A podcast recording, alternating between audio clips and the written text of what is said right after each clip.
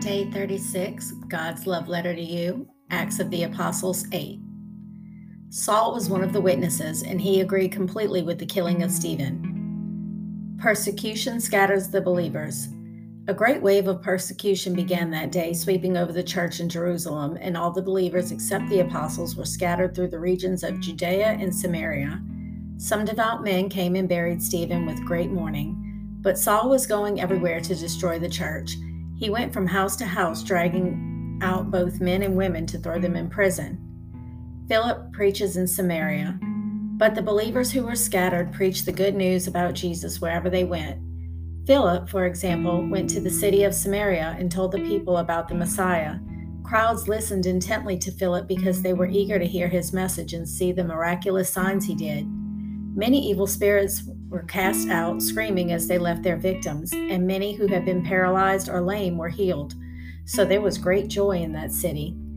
A man named Simon had been a sorcerer there for many years, amazing the people of Samaria and claiming to be someone great. Everyone, from the least to the greatest, often spoke of him as the Great One, the power of God. They listened closely to him because for a long time he had astounded them with his magic. But now the people believed Philip's message of good news was concerning the kingdom of God in the name of Jesus Christ.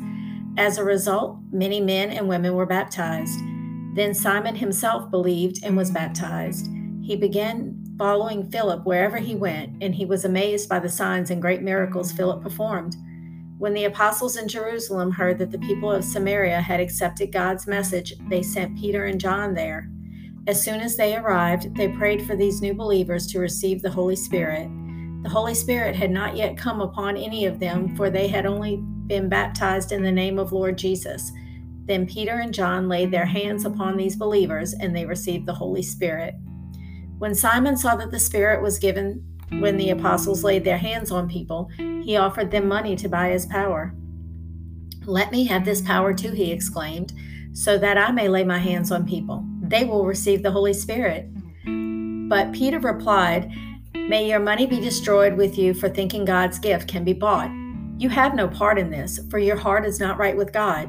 Repent of your wickedness and pray to the Lord. Perhaps He will forgive your evil thoughts, for I can see that you are full of bitter jealousy and are held captive by sin. Pray to the Lord for me, Simon exclaimed, that these terrible things you've said won't happen to me. After testifying and preaching the word of the Lord in Samaria, Peter and John returned to Jerusalem, and they stopped in many Samaritan villages along the way to preach the good news. Philip and the Ethiopian eunuch.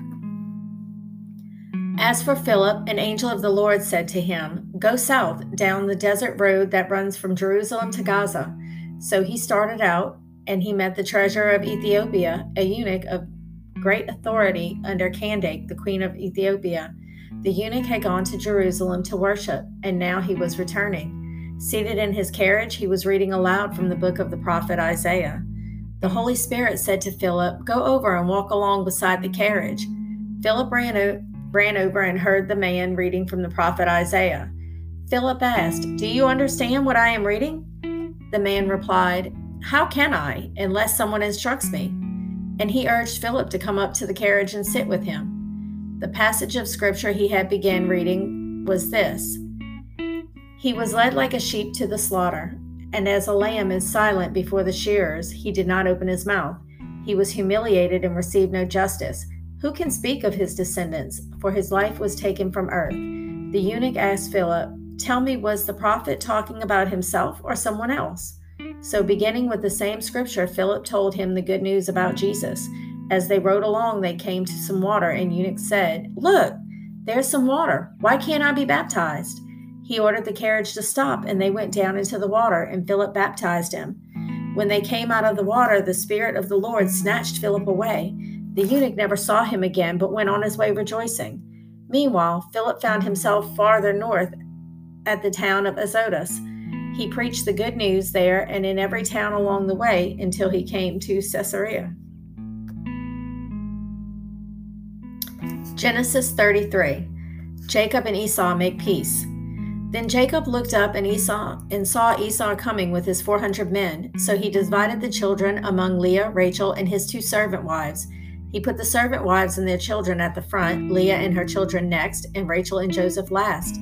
Then Jacob went on ahead. As he approached his brother, he bowed to the ground seven times before him. Then Esau ran to meet him and embraced him, threw his arms around his neck, and kissed him, and they both wept. Then Esau looked at the women and children and asked, Who are these people with you? These are the children God has gracious, graciously given to me, your servant, Jacob replied. Then the servant wives came forward with their children and bowed before him. Next came Leah with her children, and they bowed before him. Finally, Joseph and Rachel came forward and bowed before him. And what were all the flocks and herds I met as I came? Esau asked.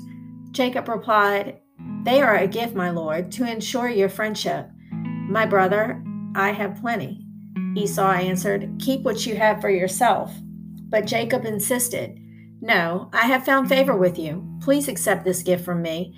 And what a relief to see your friendly smile. It is like seeing the face of God. Please take this gift I have bought for you, for God has been very gracious to me. I have more than enough. And because Jacob insisted, Esau finally accepted the gift. Well, Esau said, Let's be going. I will lead the way. But Jacob replied, You can see, my lord, that some of the children are very young, and the flocks and herds have their young too. If they are driven too hard, even for one day, all the animals could die. Please, my lord, go ahead of your servant. We will follow slowly at a pace that is comfortable for the livestock and the children. I will meet you at Seir. All right, Esau said, but at least let me assign some of my men to guide and protect you. Jacob responded, That's not necessary. It's enough that you've received me warmly, my lord. So Esau turned around and started back to Seir that same day. Jacob, on the other hand, traveled to Succoth. There he built himself a house and made shelters for his livestock. That is why the place was named Succoth, which means shelters. Later, having traveled all the way from Paddan Aram, Jacob arrived safely at the town of Shechem in the land of Canaan. There he set up camp outside the town. Jacob bought the plot of land where he camped from the family of Hamor, the father of Shechem, for a hundred pieces of silver. And there he built an altar and named it Elohim Israel. Genesis 34 Revenge against Shechem. One day, Dinah, the daughter of Jacob and Leah, went to visit some of the young women who lived in the area. But when the local prince, Shechem's son of Hamor, the Hivite, saw Dinah, he seized and raped her. But then he fell in love with her, and he tried to win her affection with tender words. He said to her father, Hamor, get me this young girl. I want to marry her. Soon Jacob heard that Shechem had defiled his daughter Dinah. But since his sons were out in the fields herding his livestock, he said nothing until they returned. Hamor, Shechem's father, came to discuss the matter with Jacob. Meanwhile, Jacob's sons had come in from the field as soon as they heard what happened. They were shocked and furious that their sister had been raped. Shechem had done a disgraceful thing against Jacob's family, something that should never be done. Hamor tried to speak with Jacob and his sons. My son Shechem is truly in love with your daughter, he said. Please let him marry her. In fact, let's arrange other marriages too. You give us your daughters for our sons, and we will give you our daughters for your sons, and you may live among us. The land is open to you. Settle here and trade with us, and feel free to buy property in the area. Then Shechem himself spoke to Dinah's father and brothers. Please be kind to me, and let me marry her, he begged. I will give you whatever you ask. No matter what dowry or gift you demand, I will gladly pay it. Just give me the girl as my wife. But since Shechem had defiled their sister, Dinah, Jacob's sons responded deceitfully to Shechem and his father Hamor. They said to them, We couldn't possibly allow this because you're not circumcised. It would be a disgrace for our sister to marry a man like you. But here is the solution if every man among you will be circumcised like we are, then we will give you our daughters, and we'll take your daughters for ourselves. We will live among you and become one people. But if you don't agree to be circumcised, we will take we will take her and be on our way. Hamor and his son Shechem agreed to their proposal. Shechem wasted no time in acting on this request, for he wanted Jacob's daughter desperately. Shechem was a highly respected member of his family, and when his father Hamor, when he went with his father Hamor to present this proposal to the leaders at the town gate. These men are our friends, they said. Let's invite them to live here among us and trade freely. Look, the land is large enough to hold them. We can take their daughters as wives and let them marry ours, but they will consider staying here and becoming one people with us only if all of our men are circumcised, just as they are. But if we do this, all their livestock and possessions will eventually be ours. Come, let's agree to their terms and let them settle here among us. So all the men in town council agreed with Hamor and Shechem, and every male in the town was circumcised. But three days later, when their wounds were still sore, two of Jacob's sons, Simeon and Levi, who were Dinah's full brothers, took their swords and entered the town without opposition. Then they slaughtered every male there, including Hamor and his son Shechem. They killed them with their swords, then took Dinah from Shechem's house and returned to their camp. Meanwhile, the rest of Jacob's sons arrived. Finding the men slaughtered, they plundered the town because their sister had been defiled there. They seized all the flocks and herds and donkeys, everything they could lay their hands on, both inside the town and outside in the fields. They looted all their wealth and plundered their houses. They also took all their little children and wives and led them away as captives. After Jacob said to Simeon and Levi, You have ruined me. You have made me stink among all the people of this land, among all the Canaanites and Perizzites. We are so few that they will join forces and crush us. I will be ruined, and my entire household will be wiped out. But why should we let him treat our sister like a prostitute? They mm. retorted angrily. Psalms 36 Sin whispers to the wicked deep within their hearts.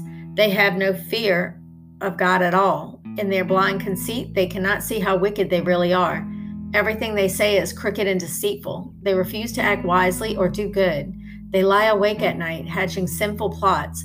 Their actions are never good. They make no attempt to turn from evil.